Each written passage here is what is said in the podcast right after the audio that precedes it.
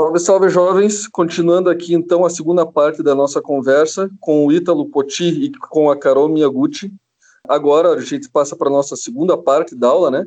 Para tratar do mundo pós-Segunda Guerra Mundial. Então, nós vimos na primeira parte da aula, eh, a partir da obra do Cal Polanyi, o auge, o declínio e a ruína daquele sistema econômico internacional do século XIX. Né? Nós vimos essencialmente a crise daqueles quatro pilares: o sistema de equilíbrio de poder, o padrão ouro, é, o mercado autorregulável, o Estado liberal. E nós vimos também como tudo isso culminou numa crise dos anos 20 e como os anos 30, né, 1930, década de 30, vai ser a, o germe né, de formação de um novo regime econômico internacional que vai ser consolidado em 1944 com a, né, a Conferência de Bretton Woods e as instituições que vão ser criadas ali no pós-Segunda Guerra Mundial, pelas potências vencedoras, mas essencialmente pelos Estados Unidos, tendo a Inglaterra como seu parceiro associado agora menor, né? Beleza. Então, dando continuidade aí à nossa conversa, se a primeira parte da nossa aula foi baseada na obra do Cal Polanyi, essa segunda parte, né, essa nossa segunda conversa, ela é muito baseada num conceito que vem lá do Polanyi, mas que um cara chamado John Ruggie vai trabalhar muito, que é a ideia de embedded capitalism, que a gente traduz como capitalismo incrustado, embutido, enfim, tem algumas traduções para isso, né? Mas é essencialmente esse período que vai do pós-Segunda Guerra Mundial até o começo dos anos 70. Então, de 45 até 73, assim, grosso modo, né? A gente está falando de um regime econômico, de alguns regimes, né? É, que vão compor esse, né, o sistema econômico internacional. Então, para começar, Ítalo, conta aí pra gente o que está acontecendo aí nesse pós-Segunda Guerra Mundial, nesse processo de construção dessa ordem. Um dos principais conceitos pensados para entender o mundo pós-45 foi formulado pelo John Ruggie, que é esse conceito de embedded liberalism. De onde que ele está partindo para pensar nisso? Primeiro, Ruggie utiliza o conceito de regimes internacionais, aquela ideia de que há princípios, normas, regras, procedimentos é, que não são necessariamente institucionalizados, mas que dão conta do funcionamento de uma ordem internacional. E ele se baseia na ideia de Kenneth Waltz de que é, é a potência hegemônica que fornece as bases para o funcionamento desses regimes internacionais. Então, ele diz que a ordem econômica liberal tanto do século XIX, que teve a Grã-Bretanha como potência hegemônica, como a do pós-guerra, que foi os Estados Unidos, ela vai ter uma base liberal, porque as potências eram potências que, do ponto de vista econômico, adotavam o liberalismo como modelo econômico. Porém, ele vai analisar as diferenças entre esses dois momentos, o liberalismo do século XIX, do ponto de vista internacional, e esse do pós-Segunda Guerra Mundial. Tanto que ele, com base nisso, ele dá uma explicação assim breve para a crise dos anos 20, anos 30, onde ele afirma que se as capacidades dessa potência hegemônica se enfraquecem, a ordem liberal se enfraquece, já que é ela, potência hegemônica, que fornece as bases para o funcionamento da ordem econômica.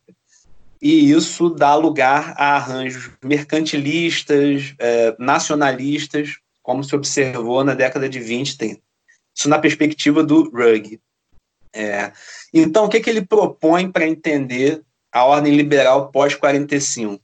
É, primeiro, ele afirma que a interpretação que era dominante na época dele é, sobre ordem internacional focava somente na questão do poder. Ignoravam a questão social que ele chama mais especificamente de propósito social. Então, qual que é a visão do Rugg sobre isso? Para você entender uma ordem internacional, você tem que pensar na dimensão do poder e do propósito social. Como essas duas dimensões se conectam para formar uma ordem internacional. O que, que o Rugg está vendo ali? É, é, a crise doméstica né, nos países nos anos 20, 30 e o descompasso daquela crise social interna com a ordem internacional. Aí, fazendo a ponte com o Polanyi, Rugg afirma, ele pega a parte do Polanyi no qual ele diz que a ordem econômica até o século XIX ela era meramente uma função da dimensão social. Por portanto, ela estava incorporada ao social, ou embutida, né? Daí esse conceito de embedded, que o Rugg usa e que o Polanyi usou aí na negativa. Ele diz que a economia, nesse momento do século XIX, ela vai se desembutir, se desincorporar do social, tomar a vida própria, é, vai partir num voo solo, para usar as palavras dele. Aí ele usa o termo desembedded, né? A economia, ela se, digamos, descolou do social. Então, quais são as bases desse descolamento para o Polanyi? Elas são internacionais, é o livre comércio internacional e o padrão ouro. Ou seja, a política econômica doméstica ela passa a ter que se ajustar a essa dinâmica internacional. Portanto, a economia, aí, nesse sentido que o Polanyi entende, que ela se descola do social. E como a gente vai ver aqui agora, no Entre Guerras, há uma inversão nesse padrão. Aí, para citar um exemplo aqui que o Rugg usa, é, ele fala do Banco Central, que o Banco Central ele tinha a função, ali no liberalismo do século XIX, de manter a paridade com o ouro. E não se pensava naquela época no Banco Central como um meio de manter é, a estabilidade da economia interna, preços, empregos não era pensado dessa maneira, era pensado somente em termos da economia internacional. Então, no pós-Primeira Guerra, vai acontecer uma inversão disso. A política monetária internacional é que passa a ter que se adaptar às questões sociais domésticas. É claro, decorrente da crise do pós-Primeira Guerra Mundial, depois da crise de 29, que já era uma grande crise social interna nos países. Então, você passa a ter uma situação de intervenção do Estado na economia para tentar resolver essas questões domésticas. Inclusive, o Rugg cita as reflexões do Nurks sobre essa relação entre política monetária internacional e a questão social doméstica. Daí o Rugg, como, como eu comecei dizendo, ele define é, a ordem internacional não só em termos de poder, mas agregando aí a questão social interna do país à questão da, uh, da política internacional, da política econômica internacional. Aí vem a definição do Rugg, que no pós-segunda guerra surge um tipo de liberalismo diferente do século XIX, que junta essas duas características. Ele coloca que no debate do pós-segunda guerra mundial tinha basicamente duas posições a respeito disso. Uma era dos liberais ortodoxos, que defendiam simplesmente trocar o padrão monetário da libra para o dólar e é, encerrar o que eles chamavam de comércio discriminatório, ou seja, adotar um comércio, um livre comércio, com multilateralismo. E a oposição a essa visão, tanto de esquerda, de centro, de direita, com variações, é claro, né, tinham em comum a rejeição desse do livre comércio, desse multilateralismo, é, digamos, sem nenhum impedimento, sem nenhuma limitação. Então, o embedded liberalism surge aí como um compromisso entre essas duas visões. Então, diferente dos anos 30, daquele cenário de nacionalismo, haveria espaço para um caráter multilateral das relações internacionais, é, e diferente do liberalismo do século XIX, esse multilateralismo seria limitado pelo intervencionismo doméstico.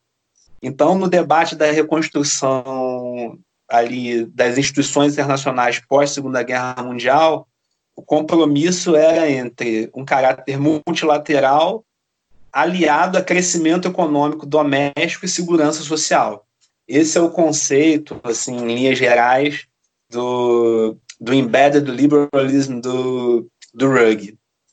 Então, Carol, a partir desse, desse mapeamento ótimo que o Ítalo fez aí do contexto pós-segunda guerra mundial, é, para o nosso campo da, da EPI, da Economia Política Internacional, é, é, muito relevante entender, então, como que esse regime vai se consolidar a partir do que se chama de tripé de Bretton Woods, né? Que você tem ali o Banco Mundial, o Fundo Monetário Internacional e o que deveria ser né, a Organização Mundial do Comércio, mas que não, não vingou, mas vingou apenas a, né, um dos dispositivos que é o que se tornou o GATT, né?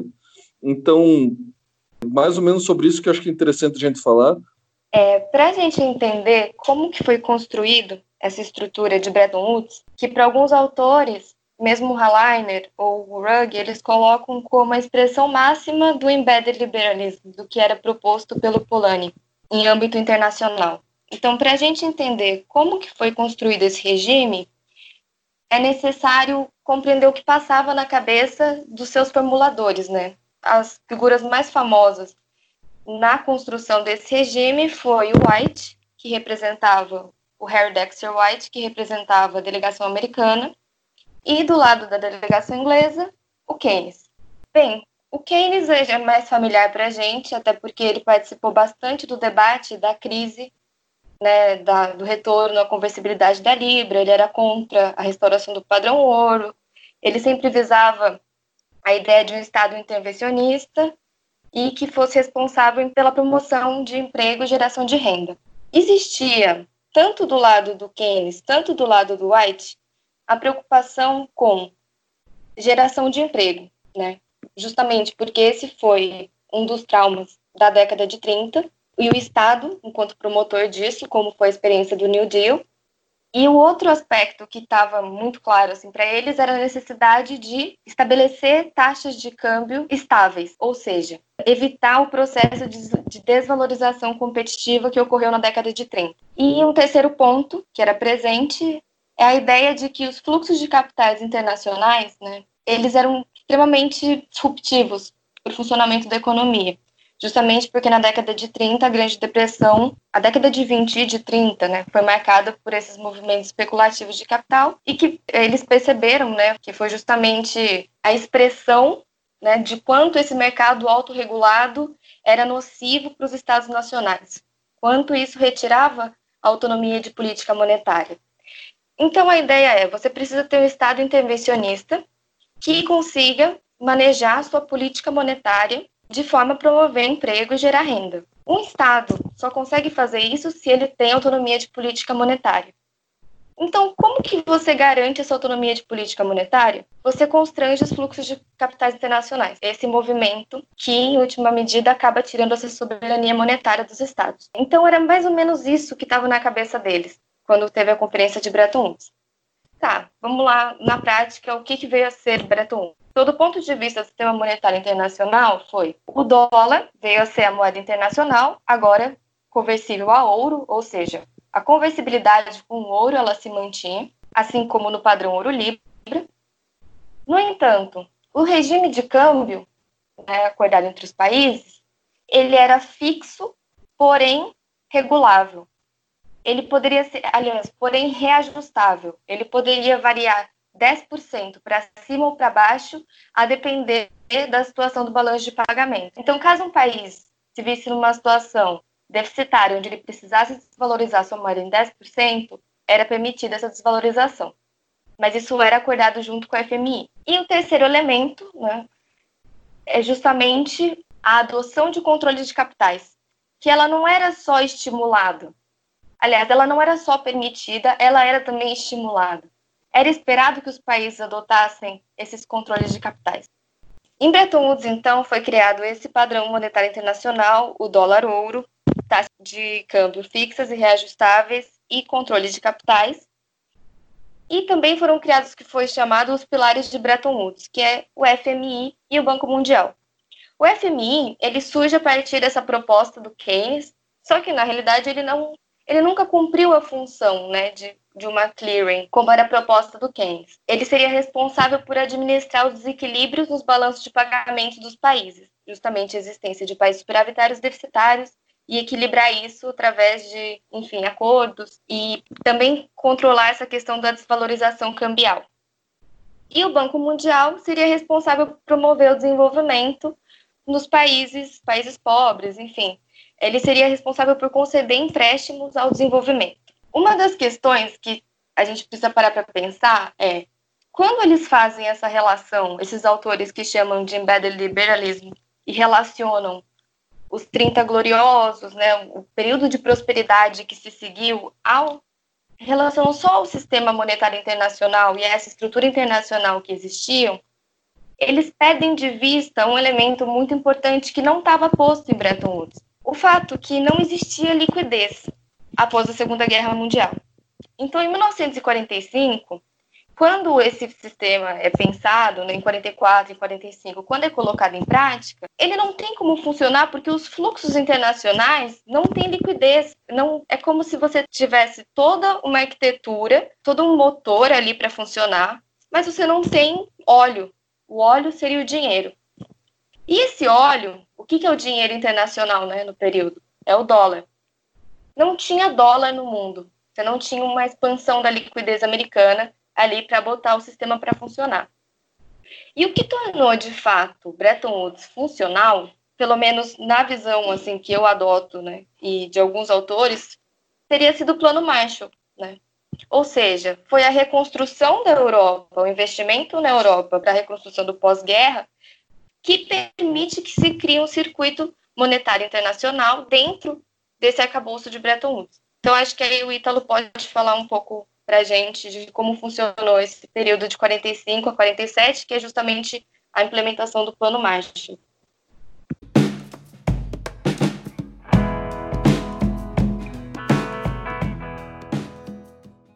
Bem, o Plano Marshall é interessante para a gente pensar e até fazer algumas reflexões críticas aí a respeito da visão do Rugg, dando sequência ao que a Carol estava falando mas mais do ponto de vista da geopolítica, porque uma coisa que não aparece no texto do Rugg é a disputa dos Estados Unidos com a União Soviética no período, que é um, um dos elementos centrais do sistema internacional pós-45. É, então, como que a gente pode pensar isso? Plano, o plano Marshall ele está dentro de uma estratégia dos Estados Unidos de que muito conhecida, né, a estratégia de contenção. É, qual que é a base dessa ideia da estratégia dos Estados Unidos para competição com a União Soviética? É, é, impedir a expansão e aí o, o, formulador dessa visão foi o George Kennan, ele faz uma análise histórica lá do Império Russo, do Império Czarista, da tendência à expansão da Rússia pelo seu problema de segurança histórico. É, então ele vê a União Soviética como tendo uma continuidade aí com o Império Czarista, no sentido da expansão territorial, então isso deveria ser impedido, e é, pela visão dele das falhas do sistema socialista soviético, a União Soviética ia desmoronar sozinha. É, nesse sentido, o Plano Marshall entra como uma política de impedir a expansão do comunismo, ali, digamos, do socialismo soviético para o seu entorno, através desses investimentos para a reconstrução da Europa é, e tem o plano para o Japão também. O próprio Rugg, no texto dele, ele menciona num momento curto, num, num breve momento do texto, que as autoridades de ocupação das forças do Ocidente, né, que ocuparam o Japão e a Alemanha Ocidental no pós-Segunda Guerra Mundial, é, definiram ali como princípios para sua atuação a exclusão de partidos comunistas, é, o controle, a moderação dos movimentos trabalhistas, de modo a excluir as possíveis influências ali de movimento comunista, socialista naqueles países. Portanto, dentro dessa estratégia de impedir a expansão da influência soviética para o seu entorno. A Alemanha tá, ocidental está na fronteira do bloco socialista, né? metade da Alemanha é, se tornou aliada do bloco comunista, né? devido à conquista da União Soviética na Segunda Guerra Mundial.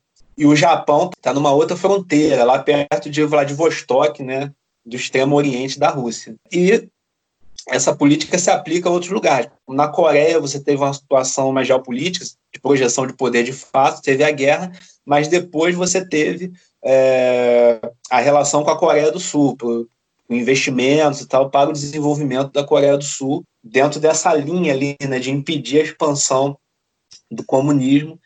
E qual que é a base dessa da estratégia de contenção? É a teoria do Nicholas Spikeman, teoria do Rimland, né? a ideia de que o entorno da Eurásia é a região chave para o controle da pré-hegemonia mundial, por ter mais recursos naturais, por ter acesso ao poder naval americano, né? dentro dessa visão geopolítica, os Estados Unidos é uma potência naval por excelência, né, com acesso a dois oceanos, e a região da borda da Eurásia tem acesso por mar, né? É, isso aí, Spikeman faz um contraponto à teoria clássica de Mackinder sobre a Eurásia como, como a região chave para a hegemonia mundial. De certa forma, Spikeman concorda com isso, mas para ele é mais importante controlar o entorno da Eurásia do que a própria Eurásia em si. A estratégia de contenção do Kennan ela se baseia, embora não explicitamente no texto, mas por seus elementos, é possível perceber que ela tem essa base. Então, é importante a gente pensar é, o plano Marshall dentro dessa teoria de contenção, da, da estratégia de contenção, e pensar o estado de bem-estar social, a ideia de, de emprego, alto, é, de um padrão bom de renda para a população, de segurança social, dentro desse contexto de competição geopolítica também. Como, quando nós lemos o Rugg, ele está fazendo uma análise que não leva isso em conta está pensando de um ponto de vista, digamos, mais abstrato, teórico, de regimes internacionais. Então, como eu disse no início, a junção entre o propósito social e o poder.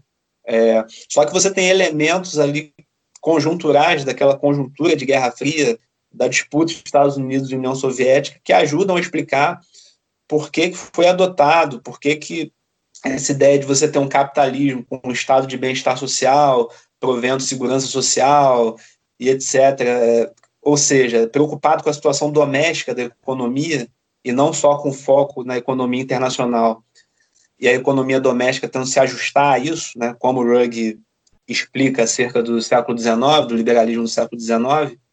É, então é, é importante a gente levar isso em conta também. Tanto que, como nós vamos ver depois, com a adoção do neoliberalismo, as mudanças no sistema internacional, essa ideia de segurança social, estado de bem-estar social, vai sendo abandonado, né? É, vai ser abandonado, é, coincidindo exatamente com o fim da Guerra Fria, sendo um marco aí onde você pode observar antes e depois, né? Depois da Guerra Fria, um desmonte muito rápido do estado de bem-estar social, é, só que isso é uma tendência que já vem nos anos 80 com a adoção do neoliberalismo, Estados Unidos, Inglaterra, havendo antes uma experiência na América Latina, no Chile. Então, quando você fala ali do, de que o Plano Marshall foi ou não um instrumento de contenção da União Soviética para a Europa Ocidental, mas também para a reconstrução do Japão e tal, isso deixa muito claro como a forma como os americanos vão lidar com a Europa e com o terceiro mundo, ou digamos assim, com os países que estavam surgindo das ruínas do imperial do colonialismo europeu na África e na Ásia é diferente, né?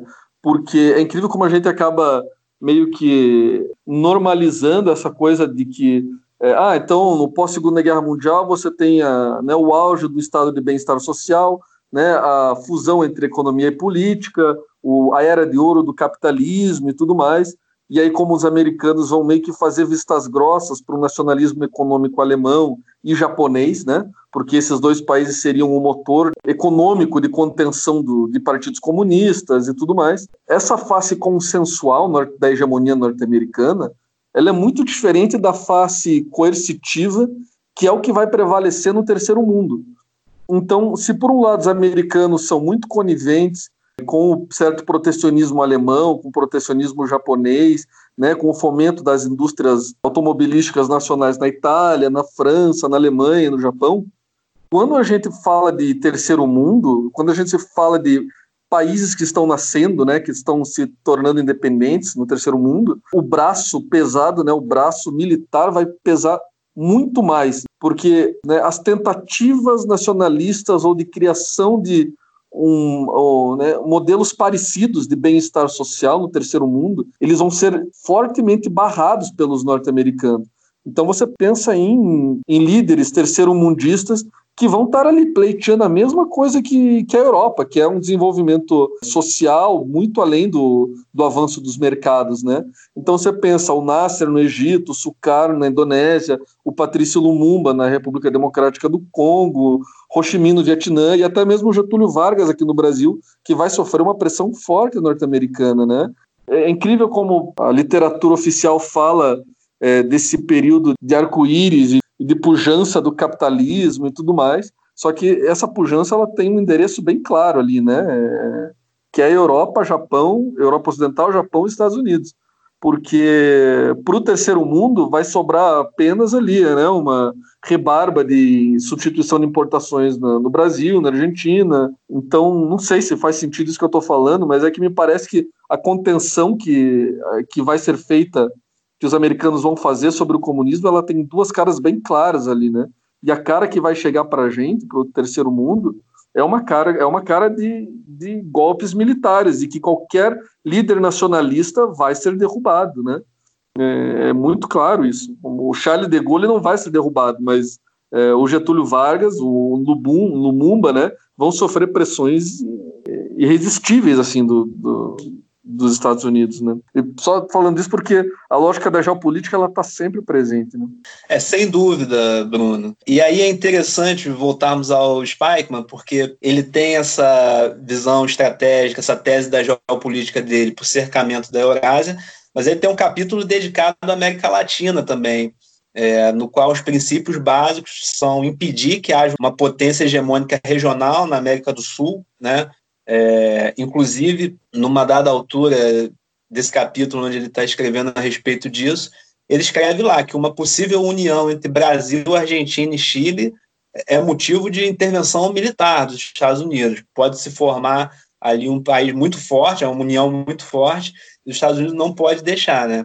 Nesse contexto da Guerra Fria, sem dúvida, os golpes militares na América Latina, isso já é vastamente documentado, por documentos oficiais aí que foram abertos da CIA e tal, como isso foi articulado, né, é, para exatamente impedir esses projetos de desenvolvimento aqui, instaurando governos né, aliados aos Estados Unidos e que, como você disse, sobraram essas rebarbas aí. Houve até algum desenvolvimento, algum crescimento econômico, porém muito limitado, né? Isso se aplica a outras regiões do mundo, do terceiro mundo, né? Como você disse. Pois é, exato. Eu acho que essa ressalva é importante para a gente lembrar que né, esse retrato da era de ouro do capitalismo, de 45 a 73, ela é uma era de ouro para alguém específico, né? Para países específicos, né? Quero só fazer um adendo em relação à questão do desenvolvimentismo aqui no Brasil, enfim, em outros países da periferia nesse período que alguns autores eles colocam da importância de você distinguir o que é o embedded liberalismo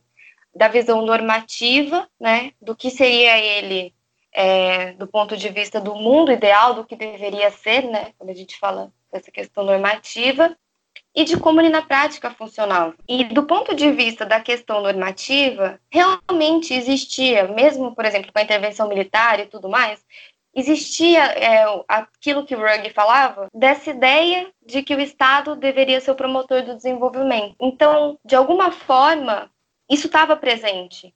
Então, eu acho que isso explica o desenvolvimentismo na América Latina nesse período, principalmente aqui no Brasil, que é o caso que a gente mais estuda. Né? Mas isso também abre uma outra porta, que, enfim, eu só vou lançar agora, não vou entrar nisso, que é importante da gente pensar uma EPI a partir da América Latina. Né? Porque quando a gente estuda essa questão de regimes e pensa toda uma EPI construída em torno do que é a história da Europa, dos Estados Unidos e do Japão, e enxerga os 30 gloriosos, né, esse período de bem-estar, do estado de bem-estar social, do que foi o crescimento, a industrialização da Alemanha e do Japão, é importante a gente também fazer uma EPI olhando o que foi a periferia, realmente, é importante. Bom, feita essa, essa ressalva, essa observação, eu acho que a gente pode pensar então como que quais são as raízes do esfacelamento desse desse sistema, né? Então, o que, que significa que Bretton Woods ruiu? Então, vamos pensar como que funcionava de fato esse sistema de Bretton Woods, né? Se ele de fato permitiu o crescimento e a industrialização desses países, como que ele funcionava? Na verdade, o sistema ele só entrou em operação realmente em 1958, que foi quando as moedas retornaram à sua conversibilidade. A partir de 1958 só que esse sistema se tornou funcional. E ele durou de 58 até 71. Ele funcionava bem da maneira como ele foi desenhado? Na realidade, alguns autores vão dizer não muito. Porque apesar de você ter uma cláusula na qual você poderia desvalorizar o seu câmbio em 10% ou sobrevalorizar, os países eles preferiam não desvalorizar ainda na lógica do padrão ouro, porque apesar deles poderem fazer isso, isso não era muito bem visto. Alguns autores argumentam isso, né, dessa dimensão empírica do funcionamento. E uma outra coisa que é importante a gente colocar é que ele funcionou muito bem é, do ponto de vista do comércio nacional, em uma estrutura onde os Estados Unidos era um país superavitário e importavam produtos japoneses e alemães. E com isso permitiam o desenvolvimento, né, permitindo o desenvolvimento industrial, tanto japonês quanto alemão, e esse era o circuito. Quando que isso começa a dar errado, né? O sistema passa a funcionar de forma disfuncional com o crescimento dos déficits americanos durante a década de 60. Então, o que, significa né, esse crescimento dos déficits americanos? É, isso fica mais claro na literatura, né, que ele, na literatura econômica, que é chamado de dilema de Triffin. O dilema de Triffin é a ideia de que existe uma contradição na própria estrutura do sistema Bretton Woods, que é o fato de que, pelo fato do dólar ser a moeda internacional e ela ser conversível em ouro, não muito diferente do que era a Libra, né? Você tem ali a sua reserva de ouro ali, e uma moeda conversível a uma determinada paridade. O mundo, ele precisava de liquidez para crescer. Como eu falei, você tem uma máquina ali, você precisa injetar dinheiro para que a economia funcione, para gerar prosperidade.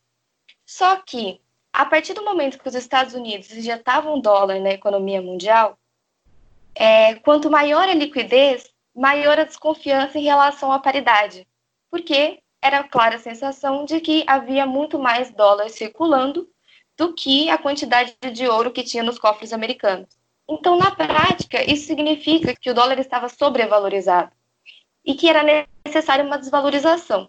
Vamos lá, já vou voltar para essa questão da desvalorização, mas aí eu vou explicar, além dos déficits americanos, né, é, em relação à Alemanha e ao Japão, na, no final da década de 60, na década de 60 também o déficit foi agravado pela Guerra do Vietnã. E um outro motivo que levou enfim, a ampliação do déficit foi o desenvolvimento do euro-mercado.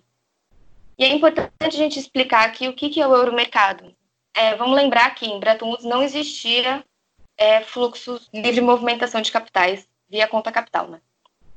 Então, o que, que era o euro-mercado? Ele era uma conta de dólares fora dos Estados Unidos. Mas como assim, né? Uma conta de dólares fora dos Estados Unidos? Eram bancos ingleses, né? A, a City de Londres passou a conceder empréstimos em dólar. Eram, eram bancos comerciais ingleses tentando buscar aquilo que eles sabiam fazer de melhor, porque a Inglaterra saiu da Segunda Guerra Mundial e eles eram um centro financeiro, principal centro financeiro mundial, e eles saíram de lá e eles não tinham nada. Então a Inglaterra foi voltar a ser o que ela era, o centro financeiro.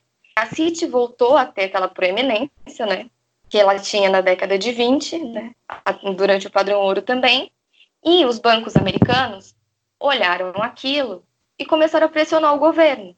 Porque lembra que eu comentei na aula passada que tem a lógica da competição bancária?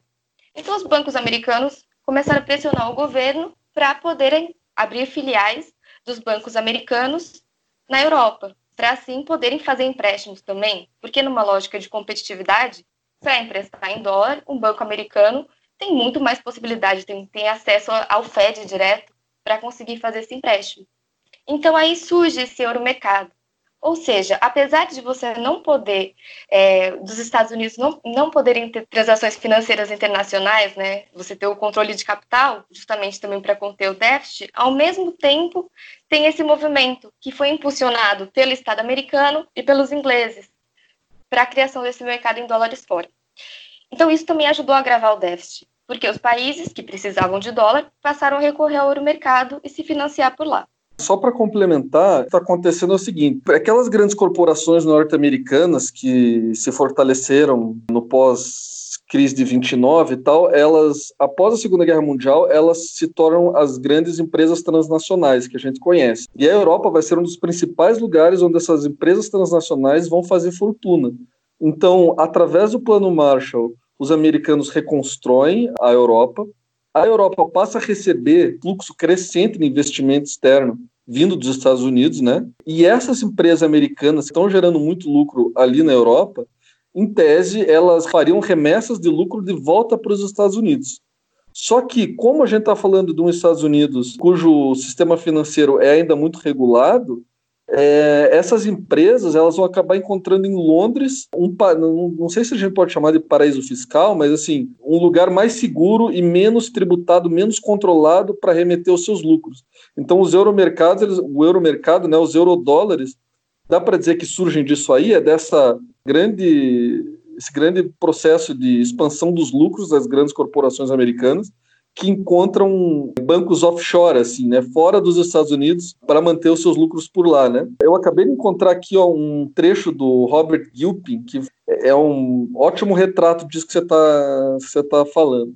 Ele diz o seguinte: durante esse período, os Estados Unidos conduziram sua política externa em grande parte a crédito, aproveitando seu papel de banqueiro mundial, emitiram moeda para financiar sua posição no mundo a disposição de europeus e japoneses de emprestar aos Estados Unidos, estocando dólares inflacionados sob a forma de títulos do governo norte-americano, tornou possível aos Estados Unidos manter seus compromissos militares na Europa Ocidental e em outros lugares, em torno da periferia soviética e chinesa, e financiar e financiar assistência externa e naturalmente lutar no Vietnã.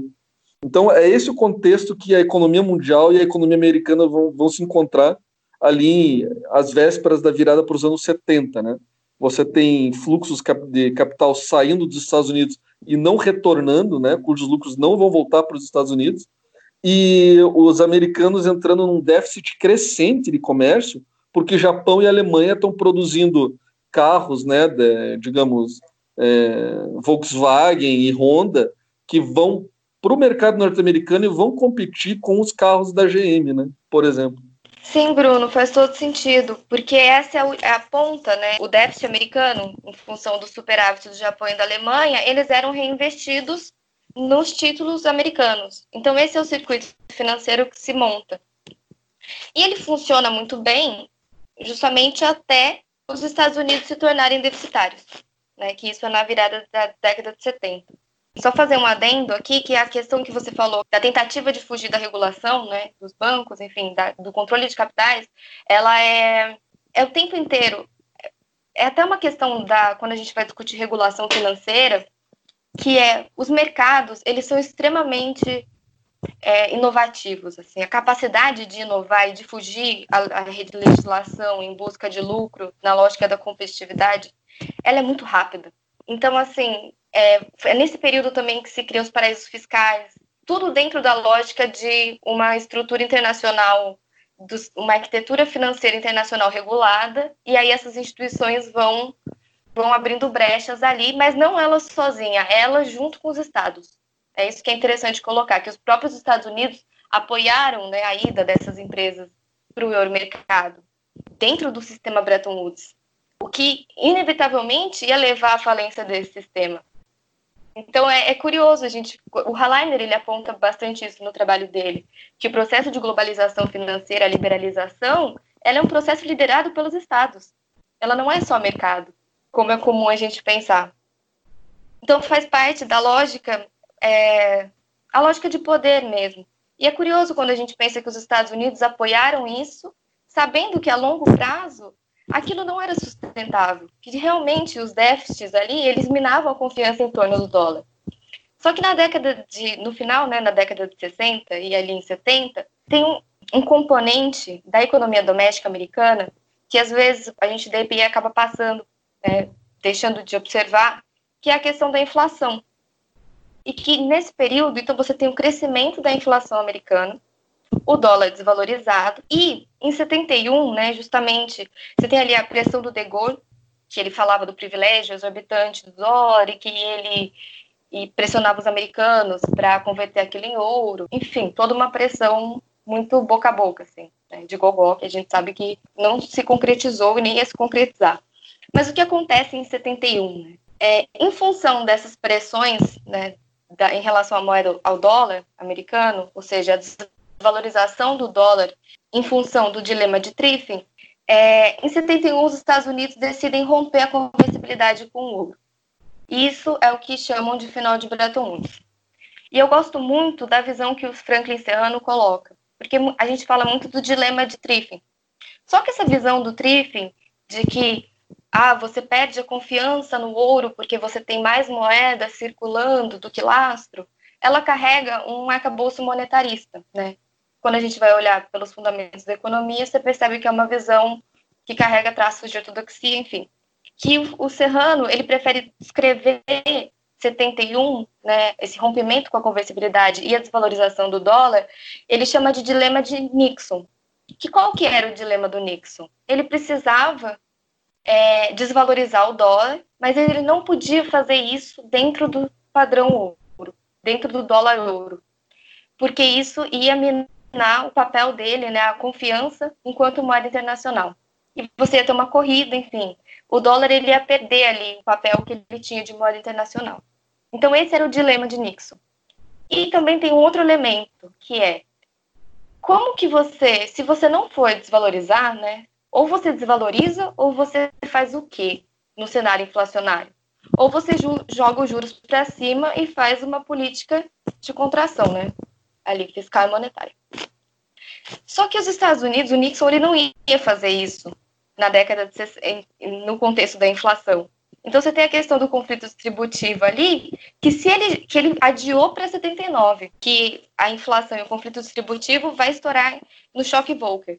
Mas é a impossibilidade de você fazer uma política fiscal restritiva ali no, no momento também que explica o rompimento com Bretton Woods. E aí o Metri, né, que é o nosso professor do PEP, ele tem uma visão muito interessante da geopolítica desse período, que é justamente por que, que os Estados Unidos decidiram romper com Bretton Woods. E ele coloca que se a gente não observa os movimentos na arena internacional geopolítica, né, os, o que, que os Estados Unidos, como eles estavam se movimentando nesse tabuleiro, a gente não consegue pegar a visão inteira, né, assim, the big picture. E ele aponta que uma das, das principais questões foi a diplomacia triangular do Nixon. Ou seja, a partir, a partir do momento que a União Soviética e a China elas rompem as relações, a aproximação dos Estados Unidos com a China ela muda também a margem de manobra que os Estados Unidos têm em relação ao mundo ocidental, porque muda o cenário na Guerra Fria, muda a situação na Guerra Fria e logo muda também o papel dos Estados Unidos como esse hegemon benevolente que permite o desenvolvimento dos países como o Japão e a Alemanha. Então acho que o Ítalo pode trazer aí para a gente essa visão da Guerra Fria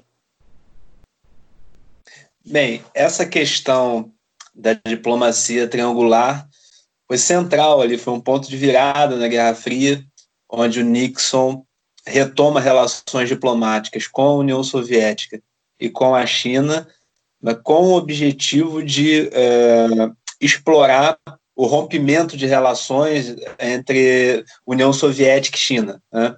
e forçar isso, essa, um afastamento maior. Bem, e isso é, é uma, uma estratégia que tem sucesso naquele momento. É, a China, inclusive, se encaminha depois, nos anos 80, para suas reformas é, com o Deng Xiaoping. Quando a gente lê o livro do Kissinger, Diplomacia, eles já tinham ali uma visão da China naquele momento com o potencial de ser uma, uma grande potência no sistema. É claro, desde o pós-Guerra Fria, a China tem, é, faz parte do Conselho de Segurança da ONU, né? Mas naquele momento ali essa opção é feita é, por conta disso. Quando a gente lê lá no livro Diplomacia do Nixon, tem uma passagem interessante sobre isso. E outra questão importante é a questão do dólar e do, do petróleo em conjunto com essa estratégia de diplomacia triangular com a China e com a União Soviética, eh, você tem uma questão central naquele momento, que é a questão dos petrodólares. Eu passo a palavra para Carol comentar. Sim, porque como eu tinha comentado, o artigo do Metri, né, que ele trabalha isso, ele aponta esses dois pontos, justamente. A diplomacia triangular e o acordo com a Arábia Saudita feito com os americanos, que por que, que surge aí a Arábia Saudita, né, importância? Porque ela se tornou, a partir do, do final da Segunda Guerra Mundial, os Estados Unidos, que eram a maior reserva mundial de petróleo, já sabiam que a Arábia Saudita seria o principal, é, é onde estava a maior quantidade, as maiores reservas mundiais de petróleo, e que o preço, toda a questão do petróleo seria comandada por eles. O que, que acontece em 71, né? O Nixon simplesmente vai na TV e fala em rede nacional para todo mundo ver que acabou a conversibilidade. Basicamente, o que ele está falando ali é o compromisso dos Estados Unidos aqui com Bretton Woods chegou ao fim. Em 71, você tem esse primeiro rompimento, né, que é com a conversibilidade e a desvalorização do dólar. E em 73, né, você tem a adoção do câmbio flutuante. Então, a partir de 71, 73, você tem aí a gestação do que é o sistema dólar flexível que vem depois de Bretton Woods, que eu vou falar mais para frente. Mas o que é interessante colocar é que se o dólar era moeda internacional, tá? E os bancos, todos os países operavam em dólar e ele era a principal reserva de valor também. A partir do momento que o dólar desvaloriza, do ponto de vista dos detentores de ativos, de quem detém dólar, aquilo é uma perda no valor da sua riqueza. Então começa a existir um movimento por parte da Europa, começa a existir uma pressão para sair da esfera do dólar, para que o dólar deixe de ser a moeda internacional. Então começam a surgir várias propostas dentro do FMI, a partir da França, do Japão, vários países discutindo a adoção ou da, do Special Drawing Rights, que era uma moeda do FMI, que seria uma versão bem meia-boca do, do Bancor, é, ou a mesma possibilidade de você denominar né, petróleo nessa moeda. Qual que é a questão do petróleo aqui para a gente entender a relação entre petróleo e moeda? É que em 1973 você tem o choque do petróleo. No entanto, já era esperado que ia ter um aumento do preço, mesmo se não tivesse ocorrido o choque, porque tem gente que fala que foi o choque arquitetado pelo Kissinger, mas não, não sei. É, tem gente que chama de teoria de consp da conspiração, mas independente se foi ou não arquitetado, já era esperado que ia ter um aumento do preço do barril de petróleo. E qual que era a importância de você ter o petróleo denominado em dólares pelos americanos. É porque a partir do momento que você tem uma moeda internacional, tá? Como que você impõe o uso dessa moeda internacional? Se a gente pensa na moeda cartal, na moeda nacional, a partir da perspectiva da teoria cartalista da moeda, o que explica uma moeda nacional, a aceitação dela, é o fato do governo tributar, gerar dívidas em uma determinada unidade de conta e determinar o pagamento, né? Qual que vai ser o meio que vai quitar aquelas dívidas. Então, assim você explica a moeda nacional. E a moeda internacional, como que você explica ela? Né?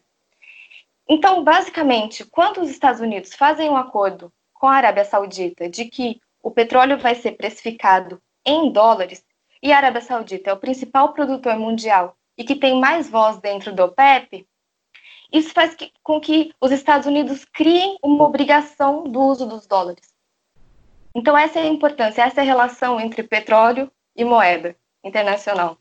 Ou seja, é como se o lastro, tem alguns autores que colocam isso, como se o lastro em ouro tivesse sido substituído pelo lastro em petróleo. Acho que ficou claro? Ficou. Então, para a gente encaminhar esse contexto, eu quero fazer uma apanhada e o Ítalo me ajuda para ver se é isso mesmo.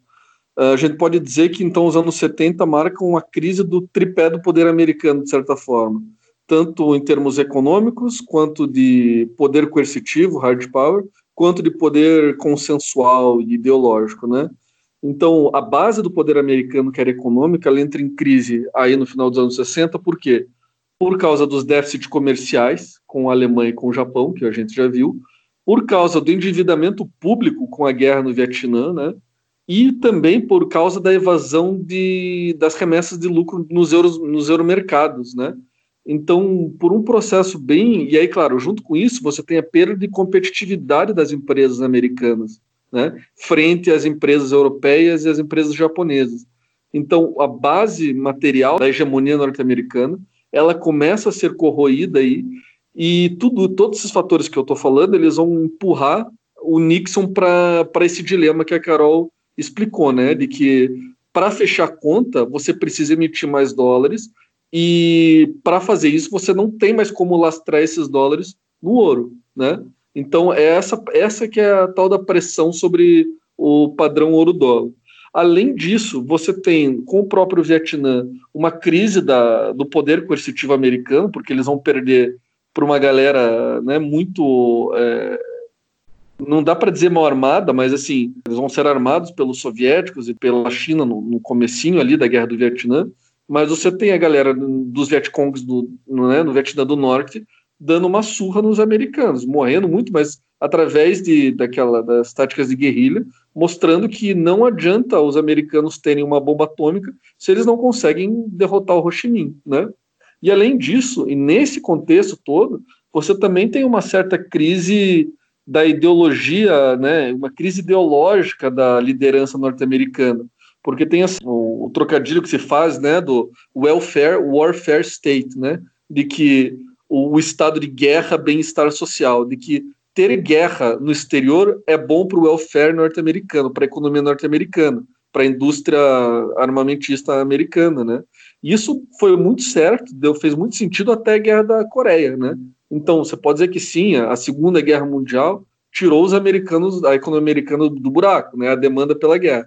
Só que chega nos anos 70 e esse modelo de welfare warfare ele vai acabar gerando um grande estado de mal-estar social norte-americano nos Estados Unidos, porque vai muito além da, da crise da dívida pública americana para financiar a guerra, porque ela vai para a própria sociedade norte-americana, né? O começo dessa ruptura do tecido social norte-americano se dá quando você tem ali os jovens é, voltando da guerra do Vietnã, mutilados ou viciados em heroína, e aí nesse contexto você tem o começo da, começo não, né? Mas uma intensificação dos, das lutas por direitos civis das mulheres, dos negros, dos gays, de comunidades até então marginalizadas ali. E, é e aí eu, é, eu, acho que é importante fazer esse contexto aí para o ouvinte, porque cada uma dessas pecinhas do quebra-cabeça elas se juntam para a gente entender por que, que a, a disciplina, a nossa disciplina de EPI, né, ela vai surgir a partir de uma pergunta específica. A pergunta é: a hegemonia norte-americana está em crise ou não? Né? E essa pergunta surge ali nos anos 70. E aí você tem as respostas, né, as correntes que vão dizer que sim, a hegemonia americana está em crise, e você tem correntes como a da Susan Strange, daí da, do Fiore com a Conceição Tavares, que vão dizer que não estão em crise, porque é, o fim do padrão ouro, na verdade, é uma nova roupagem para a manutenção da, da hegemonia americana, né? Essa questão da hegemonia, Bruno, da crise da hegemonia americana nos anos 70, foi muito debatida. Dois autores importantes que escreveram a respeito disso, defendendo essa tese, foram Arrighi e Wallerstein, é, cada um com sua teoria ali de ciclos hegemônicos, é, defendendo que naquele momento elementos como a crise da moeda americana, a guerra do Vietnã, como você bem mencionou, é, eram sinais dentre alguns outros fatores, eram sinais é, da crise da hegemonia americana. É, dentro da teoria de Arrighi, né, estava na segunda fase ali que ele diz que precede a crise hegemônica, quando está num processo de financiarização do sistema internacional liderado por algum hegemon, né, dentro da teoria de ciclos dele. Pois bem, como a Carol bem explicou, é, o, o, o, rompimento de Nixon com Bretton Woods, esse dilema do Nixon, né, que ele resolveu rompendo com Bretton Woods, é, foi o primeiro ponto aí que autores como a Maria da Conceição Tavares, o Fiore, apontam como é, medidas para a retomada da hegemonia americana, né, pensando nesse contexto de crise. É, e dentro disso, um elemento importante para a gente pensar é que sem o lastro no ouro, os Estados Unidos passa a ter uma moeda totalmente fiduciária. Né? O que isso quer dizer? Uma moeda que não tem lastro em nada. O, o limite de emissão dela é, é, justamente a confiança que se tem nessa moeda. Então tem a ver com a economia desse país. Né? Você vai passar essa confiança para essa moeda ser força, ter força ou não. Bem, outro elemento que acontece ao mesmo tempo nos anos 70 é, nos Estados Unidos é a revolução tecnológica na área de informática e telecomunicações, que vai dar ensejo a um crescimento econômico americano depois. E esses avanços tecnológicos são oriundos do complexo industrial militar americano, ou seja, são tecnologias desenvolvidas para fins militares, inicialmente, as que depois são convertidas, são é, transferidas para o setor civil. É.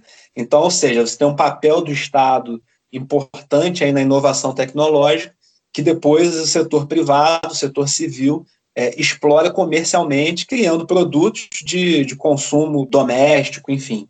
E nos anos 80, é, esse conjunto de fatores é, vai ser fundamental para a mudança de estratégia do governo americano em relação à União Soviética, que é o que alguns autores chamam de Segunda Guerra Fria, né? que é o fim da detente ou da distensão, é, quando os Estados Unidos volta a ter um comportamento mais competitivo, direto com a União Soviética, que se dá através do aumento massivo dos gastos militares. Os Estados Unidos desenvolve nesse momento um projeto é, chamado, que foi apelidado né, de Guerra nas Estrelas, é a Iniciativa Estratégica de Defesa, que era um plano de, através de satélites, você poder interceptar mísseis, enfim, uma coisa que envolve uma guerra espacial, aí daí o apelido Guerra nas Estrelas. Foi um uso inteligente, midiático, né? O Reagan era muito bom de, de comunicação, de propaganda, né? é, numa época que o, a cultura pop americana, o cinema americano, o filme Guerra nas Estrelas, né, fazia muito sucesso. É, e essa estratégia, ela foi, ela teve um efeito na União Soviética de é, corrida armamentista. A União Soviética também aumentou seus gastos militares, estava num momento de estagnação econômica, estava passando por seus problemas internos, e não vou aprofundar muito aqui, é, e Reagan faz esse aumento de gastos públicos ao mesmo tempo que adota políticas neoliberais, né? Parece uma coisa assim esquizofrênica, mas não é. Você tem aumento de gastos públicos para fins militares e ao mesmo tempo medidas neoliberais são tomadas internamente no país. É feito um ajuste, né, no início dos anos 80. É... Enfim, e isso resulta né, na vitória dos Estados Unidos na Guerra Fria, enfim, como eu disse aqui, né, não vamos entrar agora, mas a União Soviética, por questões específicas. Esse é um dos fatores, né, a pressão que os Estados Unidos faz. Mas você tem outros fatores que levam ao desmoronamento, né, ao fim da União Soviética e ao início aí de um novo momento né, no sistema internacional, na economia política internacional, que é os anos 90, um momento de unipolaridade, enfim, uma coisa que a gente vai ver no, no próximo encontro, né?